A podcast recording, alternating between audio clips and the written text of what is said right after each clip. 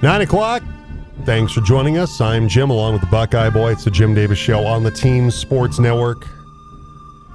101.1 FM, 1340 AM here in the Valley. 102.1 along Highway 50 and online. Get the mobile app to stream all of our NBC Grand Radio stations at theteam1340.com. You can also stream us from our website as well. Coming up in just a little bit, 10 o'clock this morning, the ReliaQuest Bowl.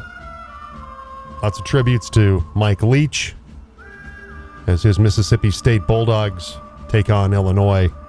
10 o'clock this morning for that one. Then a big one tonight, Monday Night Football. Buffalo squares off against Cincinnati at 5:30. All right, so your thoughts on the Broncos' loss yesterday?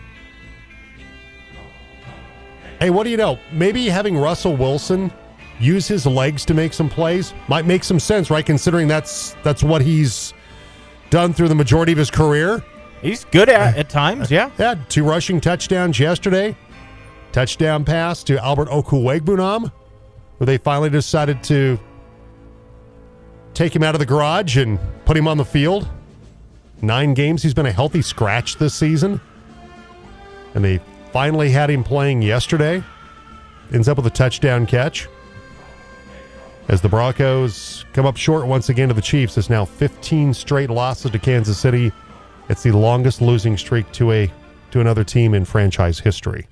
So some thoughts about that. Also, Mike Florio in ProFootballTalk.com reporting that Jim Harbaugh, Michigan coach, has been approached by the Broncos brass to interview for the job. So if you got some thoughts on that, do you like the idea of Harbaugh coaching in Denver? Keep in mind, just going to interview him. They're just starting the process, and they have to go through the Rooney Rule, which, well, you'd like to think that Denver will abide by the Rooney Rule. Other teams have not necessarily done that, and the NFL's tried to put the clamps down on it. And he could Josh McDaniels it, too. Just say, yeah, I'll be your coach, and then head back to where he came from. I think the Derek Carr thing is really interesting.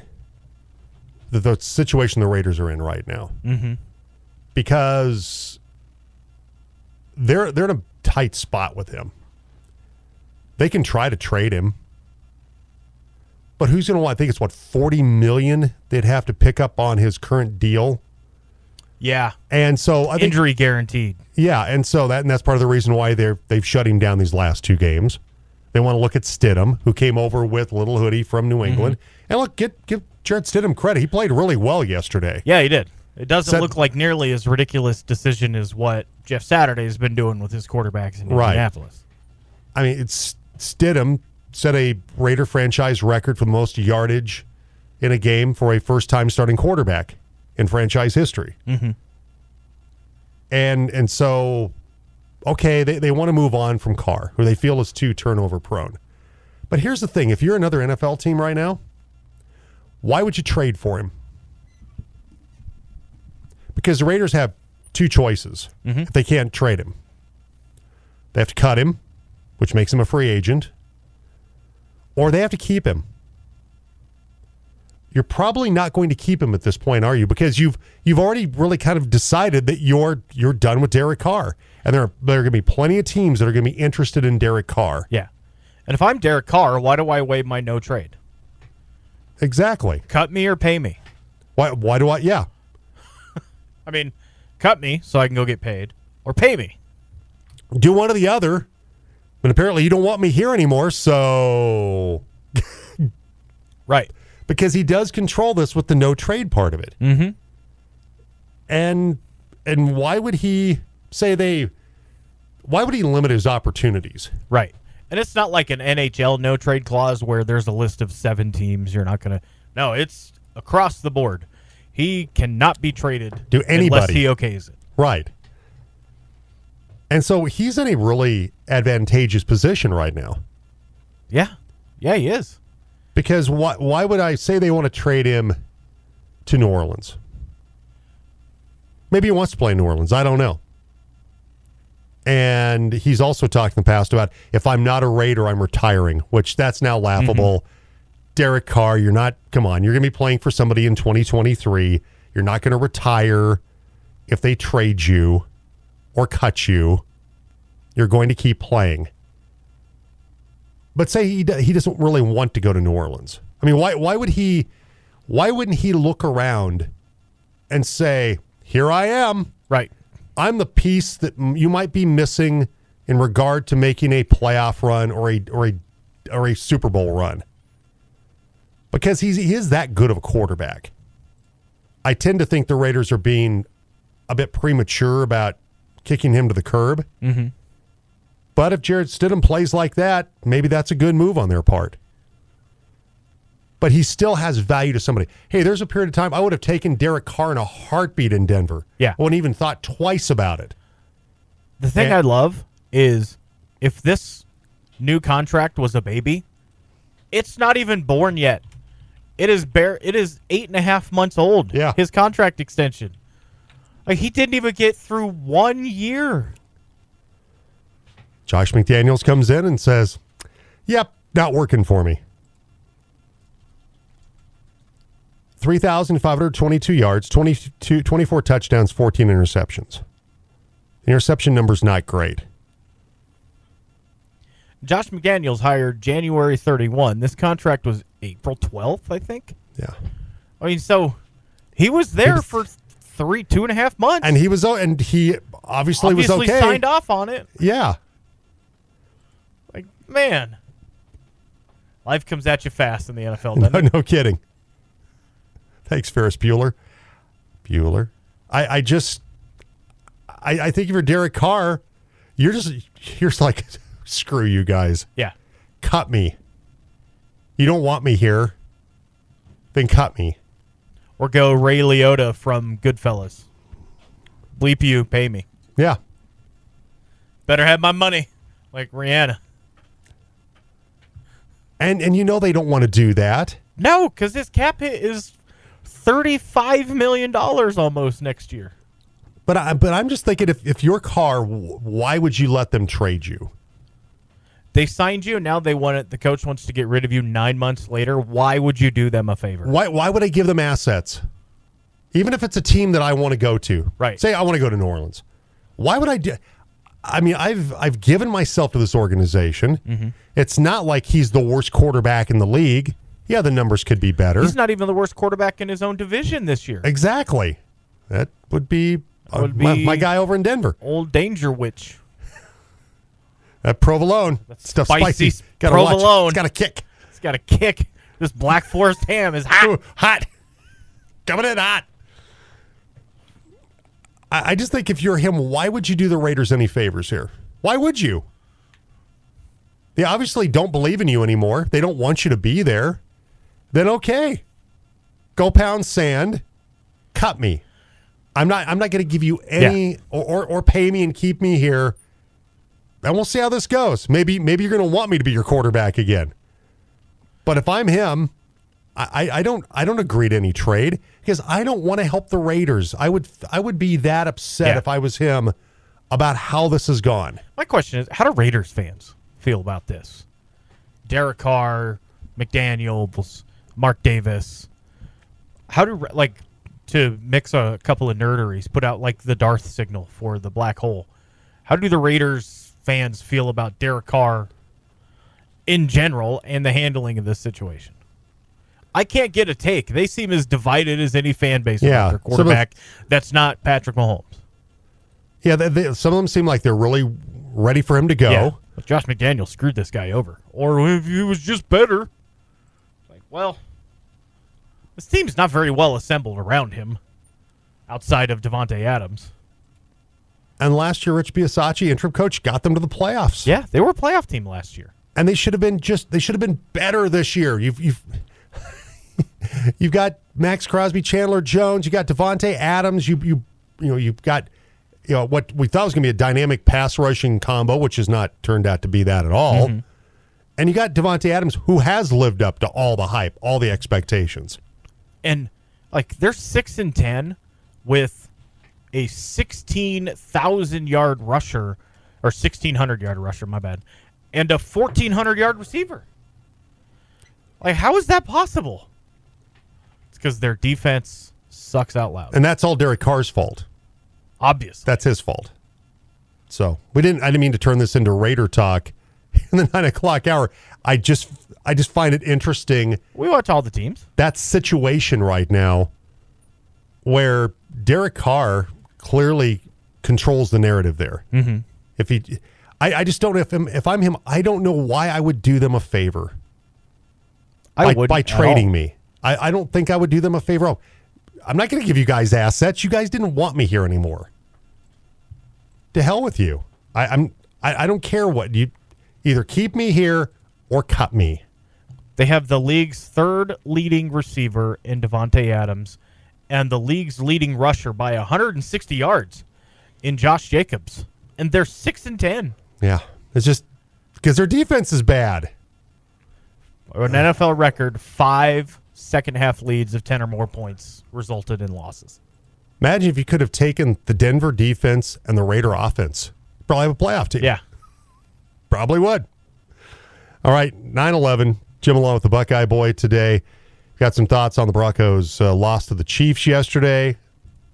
I thought overall they certainly played better than I thought they would going to Kansas City. Mm-hmm. And they were what? A 12.5 last I saw. Yeah, 12.5 point dog in that game. They covered yesterday. Played much better than obviously what we saw in the game at L.A. against the Rams on Christmas Day. I thought Russ, for the most part, had one bad pick, but played well. Offensive line was not great yesterday, but then again, they haven't been great all season. And defense made some play. Special teams, the switch to Mike Mallory over Dwayne Stukes. They get a field goal block yesterday from Awazarike, and then Alex Singleton comes up with a fumble recovery, which leads to a Russell Wilson rushing touchdown. Some good things from the game yesterday, but the facts are still that this team's 4-12, looking for a new head coach, and looking for answers heading into 2023, with the Chargers coming up to wrap up the season, mercifully, for the Broncos this weekend. And we hope to find out sometime today, and you said it might be after the Buffalo Bengals game tonight, that we find out what the schedule looks like. That's a conspiracy-type theory I've seen, but from some like CBS sports writers, like, oh, maybe it's after the blah, blah, blah. It's supposed to be today, not like tonight or late tonight, but it's supposed to be today, I'm hoping. Because we do know that Jacksonville, Tennessee will be Saturday night, and that will settle the AFC South between those two teams. All right, 9:13, Jim along with the Buckeye Boy. Good, the bad, the ugly. What makes your list from the weekend? You can text or call us, 970-242-1340. Certainly some bad in terms of how Colorado played against Cal on Saturday, men's basketball. Yikes. And Cal was without their top scorer, and the Buffs defensively, they were very nugget-like when it's the bad Nuggets. Yeah. Good was last night how the Nuggets played defensively. Did a nice job against Boston, top-scoring team in the league. Nikola Jokic with his league-leading, ninth triple-double last night. Mm-hmm. I believe 90th career. Yeah, so the Nuggets with a big win last night. That was good. I thought it was great that TCU pulled off the win against Michigan. Sorry, Wolverine fans. Not that sorry. But not that sorry. Max Duggan had a couple turnovers, couple picks, but 4 total touchdowns in that game. TCU was very physical in that game. Mm-hmm. They matched the physical play of Michigan. And then you had the missed kick in your game, Ohio State. Yeah, Noah Ruggles. Comes up 1 point shy of being able to get to the college football national championship game. And their kid missed a couple kicks, too, for Georgia. Yep. It's all right. So, one of the things we were talking about the best of 2022, and we should not have left this out, and my apologies on this, the Colorado Mesa Beach volleyball team. There are so many great stories from 2022, and this was one of them where they won the Division II, the AVCA Small College Championships at Hickory Point Beach. or they beat the defending national champion Tampa to get to the championship game, or they face Spring Hill College. And David Scaff, the head coach over the volleyball team, he is the assistant coach, of course, to the CMU volleyball team, and Dave Fleming, but he is the Dave is the head beach volleyball coach. And he talked about that one against Tampa. They got them into the championship game because that was a big step to get past the defending national champions. We wanted to face Tampa in the semis when we were fresh, make it that the first morning game that we got to play that day. And I kind of told the girls in years past that, you know, we needed Tampa to have an off day to beat them. And I said, I think we're deep enough this year that we can do it on our own and control our own destiny. And our girls executed. And so they would go on to face Spring Hill College to claim the national championship. And David Scaff, by the way, along with Mike DeGeorge, the Maverick men's basketball coach, in Mile High Sports Magazine, they were both named as finalists for the College Coach of the Year in the state of Colorado. Well-deserved, too. Well-deserved. Your winner, though, guy that certainly deserved it, David Carl, the head coach of the University of Denver hockey team. Of course, they won the National Division I championship. Old Pios. Yeah? Yeah. All right. That's deserving. But I think that's cool that the Mike DeGeorge and David Scaff, you know, here on this side of the hill, finalists for that that award with Mile High Sports Magazine. Yeah, I wonder if those people are able to get jobs with Shasta, though, going forward. Just kidding. It's a new year, new me. I'm not going to wait until a season's underway for that. 9:16, we'll take a break. We'll come back. Text or call us, Chick-fil-A Breakfast Team phone line. Good to see some things never change. 970-242-1340. Touchdown every morning. Woo! The Jim Davis Show on Colorado's sports leader, The Team.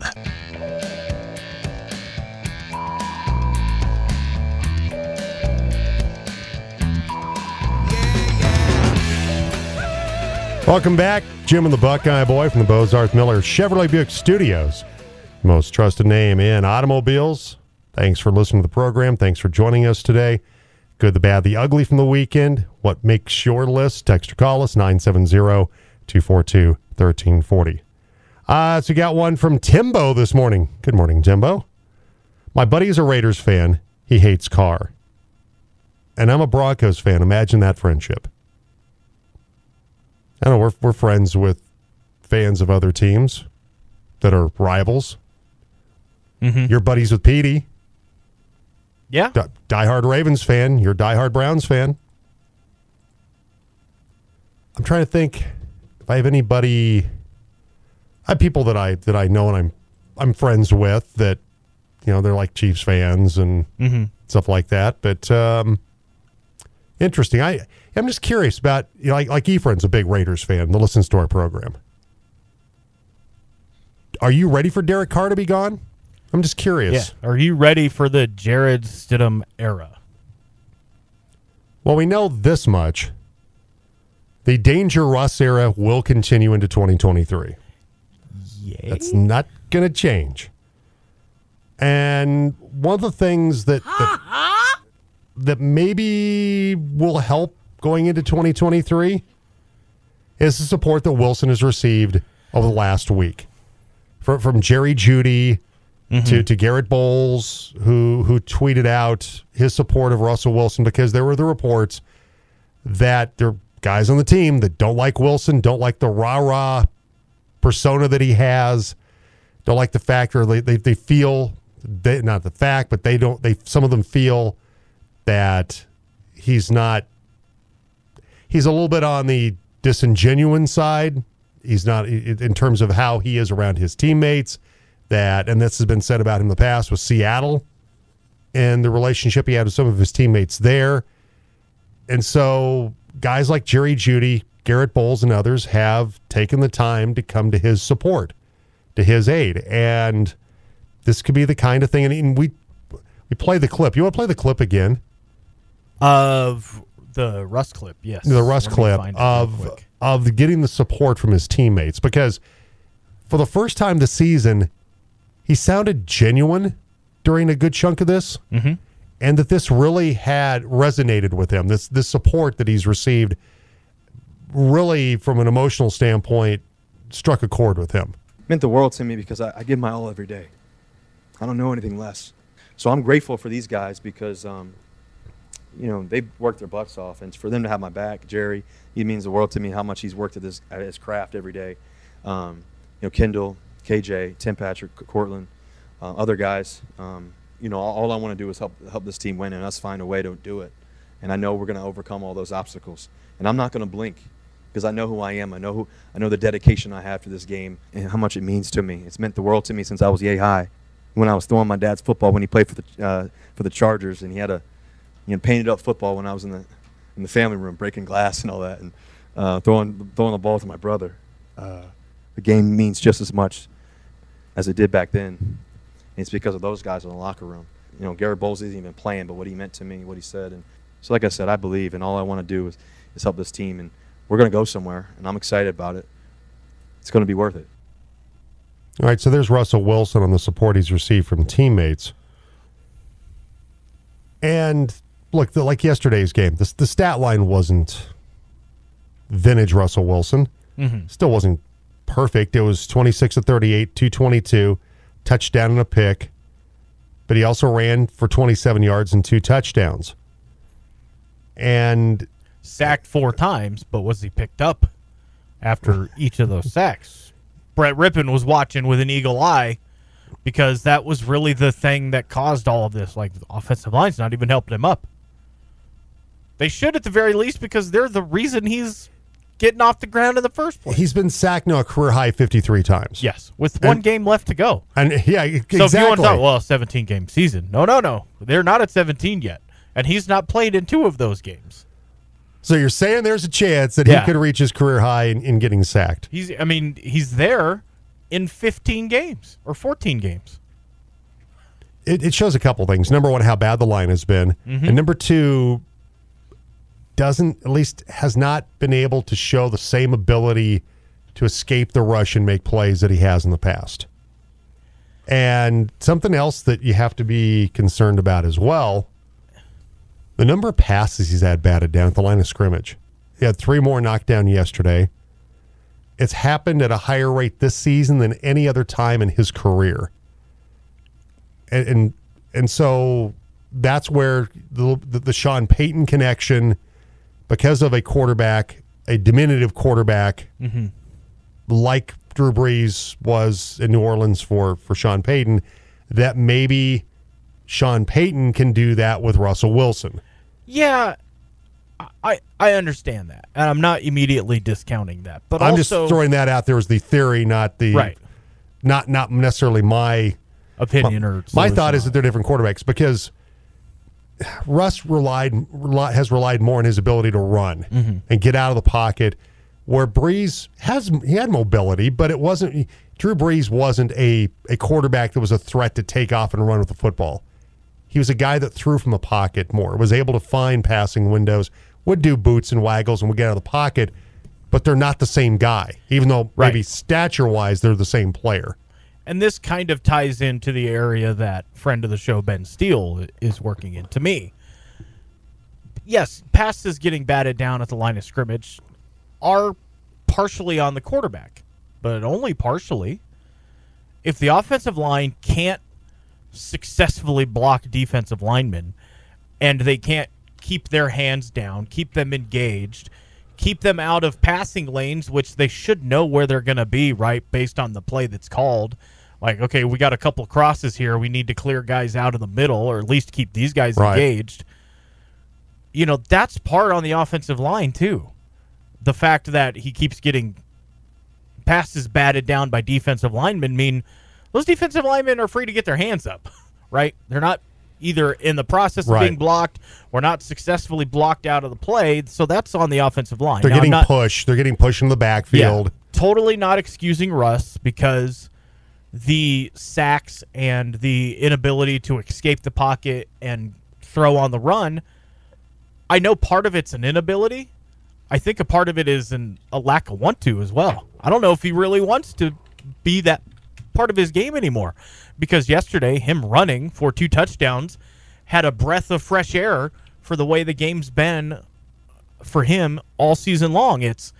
That's the antithesis of what we saw in Los Angeles, right? Los Angeles was the way he's played all year, the first 14 games of his season, where it's, you know what, I'm going to run. No, I'm going to throw the ball. I'm not going to run. I'm going to take my chance, and it's picked off. Yesterday was, I'm going to run. I'm going to go maybe pick up this first down. I'm going to get into the end zone on my own. He had a 16-yard rushing touchdown. That's probably one of his long rushes of the year, except for he had a longer one. I know for a fact. I just don't remember what game it was.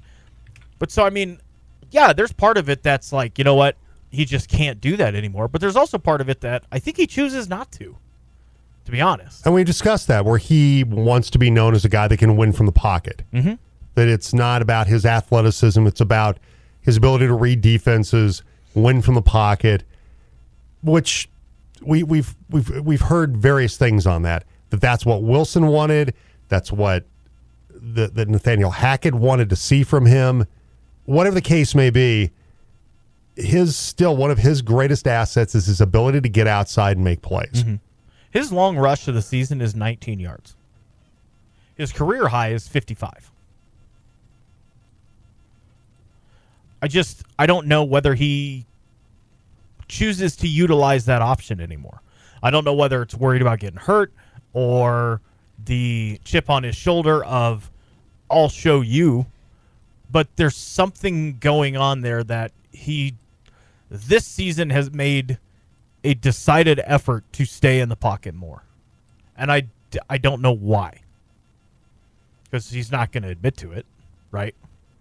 I'm not. I'm just running the play is called. And that's what is going to have to be addressed, part of the conversation that's going to have to happen with whoever becomes the head coach of this team and whoever becomes the offensive coordinator of this team. I mean, Sean Payton's great, but if Russell Wilson is not going to get out of his own way, then Sean Payton's going to get fired eventually too. I have a feeling there's going to be... Next year will be a big decision year for the Broncos in regard to Russell Wilson. He's either going to start paying some dividends because... the dead cap money wouldn't be as bad after 2023. Mm-hmm. It's still going to hurt, but it wouldn't be as painful. I wouldn't be shocked to see them go out and look for a veteran quarterback to be the backup, a veteran quarterback that they feel if Wilson struggles, they can still win with that guy. Who that guy is, I don't know, and Wilson may feel very threatened by that. But at this point in time, he has done nothing to show the Broncos that they have total and complete confidence in him mm-hmm. to get the job done. And so I wouldn't be surprised to see them go out and look for somebody they feel like can win some football games for them if Wilson struggles. Yeah, like his dead cap amount is going to hurt no matter what year you do it. But it gets better as time goes on. Before next year, it's $107 million. After next year, it's $85 million. So it gets better. Not great. Still hurts. But if you're worried about dead cap money 2-3 years into this deal, then dividends have not paid off. Yeah. Because that is a blunder. You know what I mean? I know you couldn't see it coming. It's not like anybody was like, well, you know what? Russ is done. Maybe Pete Carroll. He's the only one. And he would take that victory lap any day of the week if the Broncos cut Russell Wilson at some point before this contract is up. And so for aging quarterbacks next year, if they're because that's one of the theories I've heard is that look for somebody that you still feel like can come in and win. You can win football games with the backup because the feeling is that Brett Rypien is not that guy. I mean, at what level does that smell of giving up on Russ already? Right. Like, I don't know if Russ is ever going to be a Super Bowl winning quarterback again. I don't know if Russ is going to be in the MVP conversation as the Broncos quarterback. But to already be talking, not just you specifically. I'm just going on things. You're just my avatar for Broncos country. Things that I've been reading right. about the direction they might go. If you're like, man, we need a veteran quarterback that can win in case, like. Man, things are not going well. Because here's the list of guys. It'll be free agents. Tom Brady's not coming to Denver. To back up Russell Wilson. No. He might end up in division. He might end up in Las Vegas. But he's backing Russell Wilson into last place in the division. It'll be Baker Mayfield. Maybe. I don't know. Or maybe the Rams like enough of what they've seen from him to be the backup to Stafford. Because he wasn't great yesterday, but he was all right. That they may feel like with Stafford's now his injury history being what it is, you've got to have somebody that can go in and win some football games for you. Yeah. And they may feel like Mayfield, the more he's around the system, the Sean McVay system, assuming Sean McVay doesn't call it quits, that he'll be better in this system. Sam Darnold. No.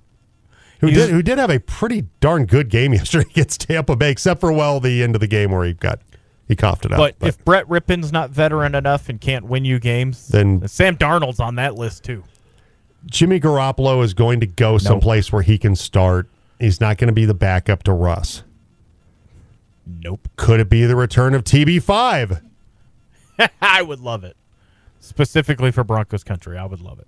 Daniel Jones will be a free agent. He might have just earned himself a contract. I think he did too. With the Giants. One-time Bronco starting quarterback Case Keenum. Yeah, maybe. Mason Rudolph. Nope. Your guy, Jacoby Brissett.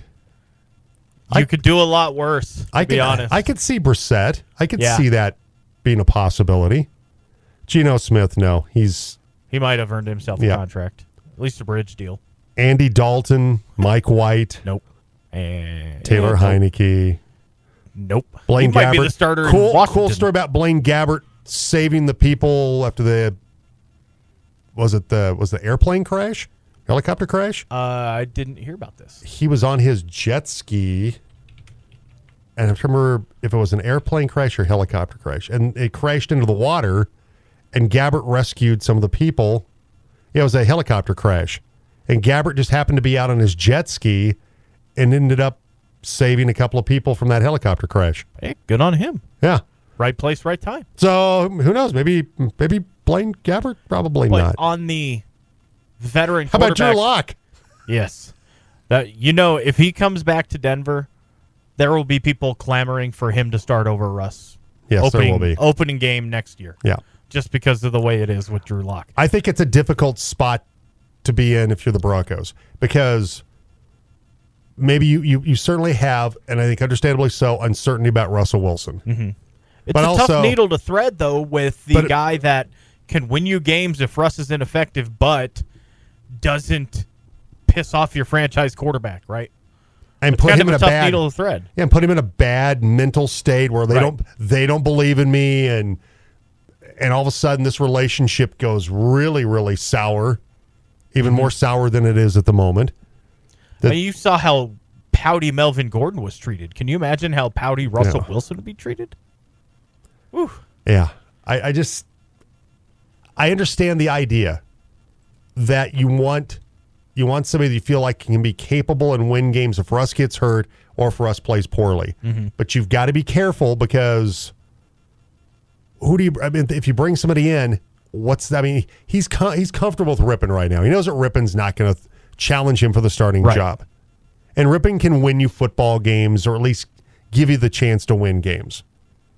Without the threat of, because, look, you bring a Sam Darnold in, there's going to be people wanting to see Sam Darnold if Russ plays poorly. Mm-hmm. Not that they wouldn't want to see Rypien, but it doesn't send the message that Darnold sends the message, we don't believe in you. 100%. You bring even TB5 in. We don't really believe in you. But I think Bridgewater, he might be better with that one than some of these. Because Bridgewater is the reason that he's there, because he wasn't good enough as the starter, so he might feel okay with that. Although Teddy Bridgewater won 7 games as a Broncos starter. Yeah. Russ is going to need to October next year. Yeah, to make that happen. Exactly. All right, we have the good, the bad, the ugly today. Finally got one from somebody today. Hey, look, it's been all right. Pyle still hungover after a busy New Year's weekend. The good, Ohio State's kicker. The bad, the offensive pass interference call on Sutton. Happy New Year. from JS.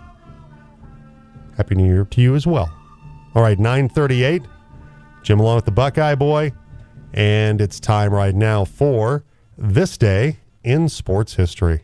That's the story of the greatest sport moment in all of history. It's time to take a trip back in time. It's This Day in Sports History. Back in time. All right, let's go back to 1961. George Blanda passes for 3 touchdowns and kicks a field goal and the extra points to give Houston a 24-16 win over the LA Chargers in the first AFL championship game. Nobody's doing that now. Nobody's doing that now.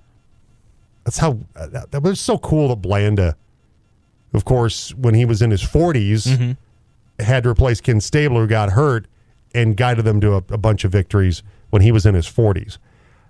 1965, the New York Jets signed Alabama quarterback Joe Namath for reported $400,000, the most lucrative rookie contract in football history. Also, 1966, Jim Taylor and Paul Hornung gained 201 yards and 4 inches of snow at Lambeau Field to lead Green Bay to a 23-12 win over Cleveland and their third championship in 5 years. 1977, Atlanta Braves owner Ted Turner is suspended 1 year by Commissioner Bowie Kuhn for tampering in the free agent signing of Gary Matthews. 1982, Rolf Bonierska's 29-yard field goal at 13 minutes, 52 seconds of overtime ends the wildest and highest-scoring playoff game, and one of the highest-scoring playoff games in NFL history, as the Chargers beat the Dolphins 41-38. San Diego's Dan Fouts completes 33 of 53 for 433 and 3 touchdowns. Miami quarterback Don Strock completes 29 of 43 for 403 and 4 touchdowns. It's the one where they have Kellen Winslow, who just looks absolutely gassed when that game is over. Also, 1984, Miami defeats Nebraska 31-30 in the Orange Bowl for the national championship. All right, it's 9:40. Jim along with the Buckeye Boy. Still time to get in your good, the bad, the ugly. Text or call us, 970-242-1340. Who do I listen to? The Jim Davis Show on Colorado's sports leader. Whoever suggested that has got to be smoking crack, and plenty of it. Whoa. The team.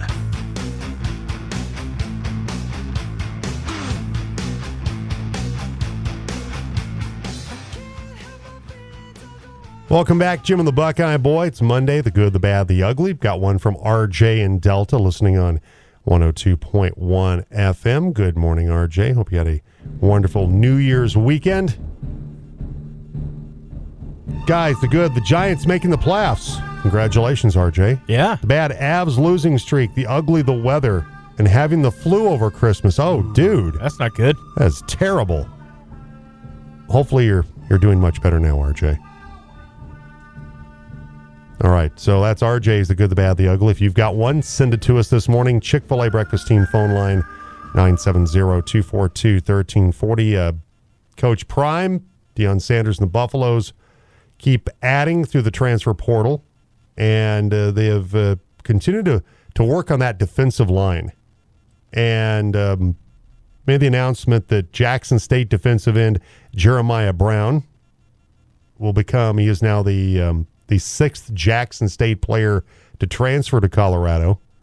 And so former Fresno State defensive tackle Leonard Payne Jr. is also joining the Buffaloes.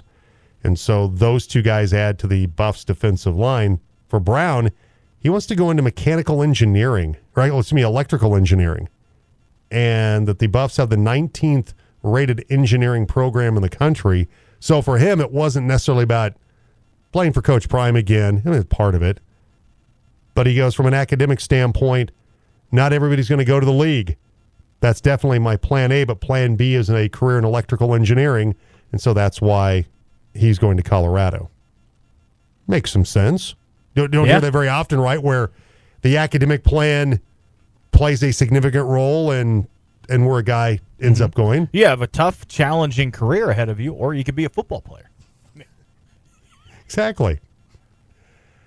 And with Payne, 6'3", 308, has a season of eligibility left. Brown has a couple of seasons left. And Payne, 29 games, 10 starts when he played at Fresno State. And CU with 34 players in this year's recruiting class, including 16 four-year transfers. Arizona State with 18 is the only team with more transfers than the Buffs. No other team in FBS has more than 11 transfers right now. So Colorado has hit the portal hard to build up this roster. And as far as best available players out there, your top guy still Sam Hartman, Wake Forest quarterback. Yeah. That it sounds more and more like Hartman's probably going to end up at Notre Dame. But we'll see what happens there. All right, 946, Jim along with the Buckeye Boy. Text or call us, 970-242-1340. And it's time to open up the lid and hop in some garbage time today. We're taking out the trash. It's garbage time on the Jim Davis Show on the team. Oh, I love trash. All right, you want to lead off with anything? Sure. Andy Cohen, the Bravo host, had Nick Cannon on for New Year's Eve because Nick Cannon just celebrated his 12th child's birth, and he asked him what his plan was to repopulate the earth single-handedly, which is hilarious.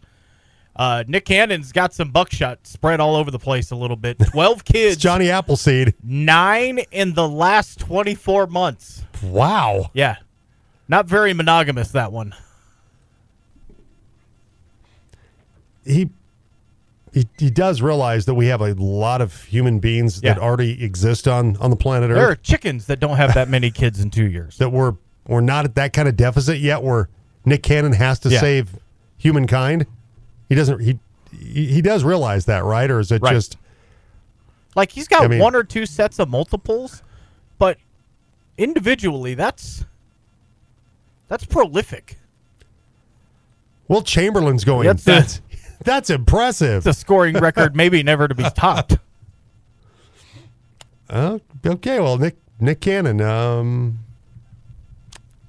good luck in 2023. Who was that? Antonio Cromartie that couldn't remember the name of his kids? Yeah, it was on Hard Knocks, and he couldn't remember the name of a couple of his kids.